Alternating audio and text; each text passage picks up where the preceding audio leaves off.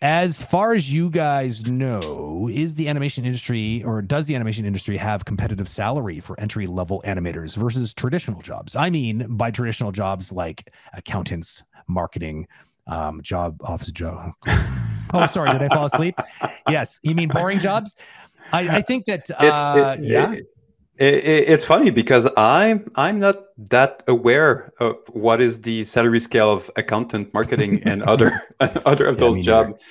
Uh, so I don't know what they would con- consider competitive. Mm. Uh, you know, every country, every studio, every industry, it's always different. But it, it, you can hmm. almost divide it as you know, as a junior, as a junior you will make like one third as a mid two third mm-hmm. and as a top senior senior two two third so mm-hmm. to take simple number uh, you know around maybe 35,000 a year and let's say Montreal market uh, 35,000 a year when you start in the industry mm-hmm. then go up to 70 a year as you're a mid-level and towards a 100,000 a year when you get to a top senior yeah. level before getting to lead. So I would say it's pretty even, like this one third, two third, yeah. three third, and then you go more on the supervising uh, upper scale after that. I would agree with David. But that being said, animation, like any other market, is a market, and so therefore, if you live in a city that's particularly busy, there will be some companies that will start throwing more money around. There was one that mm-hmm. ha- that happened a little while ago here in Montreal, and it threw everything off because everyone just started leaving all the companies to go mm-hmm. to this one company. It didn't work out super well for them at the beginning because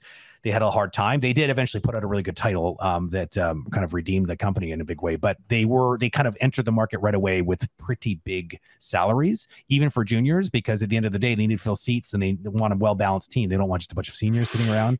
So mm. you can get lucky sometimes if you're if you're living in a hot spot, and um, because right now it's crazy. I used to I keep saying it Montreal's crazy, but it just keeps getting crazier. I mean, uh, Gearbox just opened up a Montreal studio, uh, along with uh, Tencent also opened up a Montreal studio. Like it's like everybody has a studio here in Montreal now. It is literally on fire.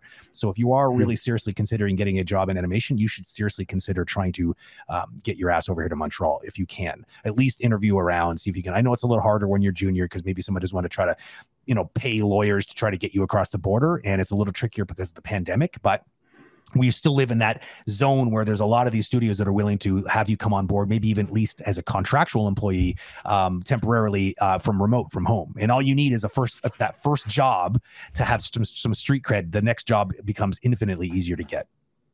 So take a look at the yeah. Montreal area because they are on fire right now.